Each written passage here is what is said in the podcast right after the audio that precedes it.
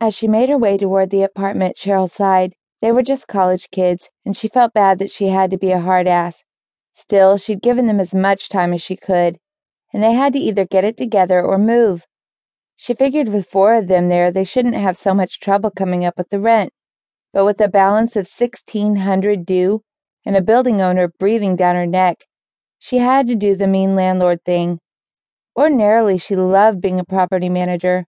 Ultimately, she sat in an office all day, showed apartments, and sent employees on maintenance calls. These kinds of issues, though, weren't fun at all.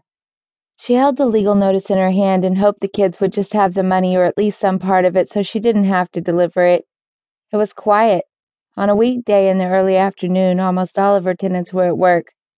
Of the 38 apartments, there were only three that had families. This was more of an industrial area than a residential, and there weren't any schools within 10 miles. So, for the most part, she got single businessmen or women, or couples who promptly gave notice and moved when they had children. At a time like this, the place was like a ghost town. She sighed in the front door, stilled her resolve, and knocked. It was very quiet inside, and for a moment she thought she'd get away without a confrontation. Just put the notice on the door and slip away. She didn't want to give the damn thing, but if she had to, doing it without actually seeing them was better. It wasn't to be. She heard the doorknob click and it swung open. Luke stood in front of her, and she was momentarily taken aback because he wasn't wearing a shirt.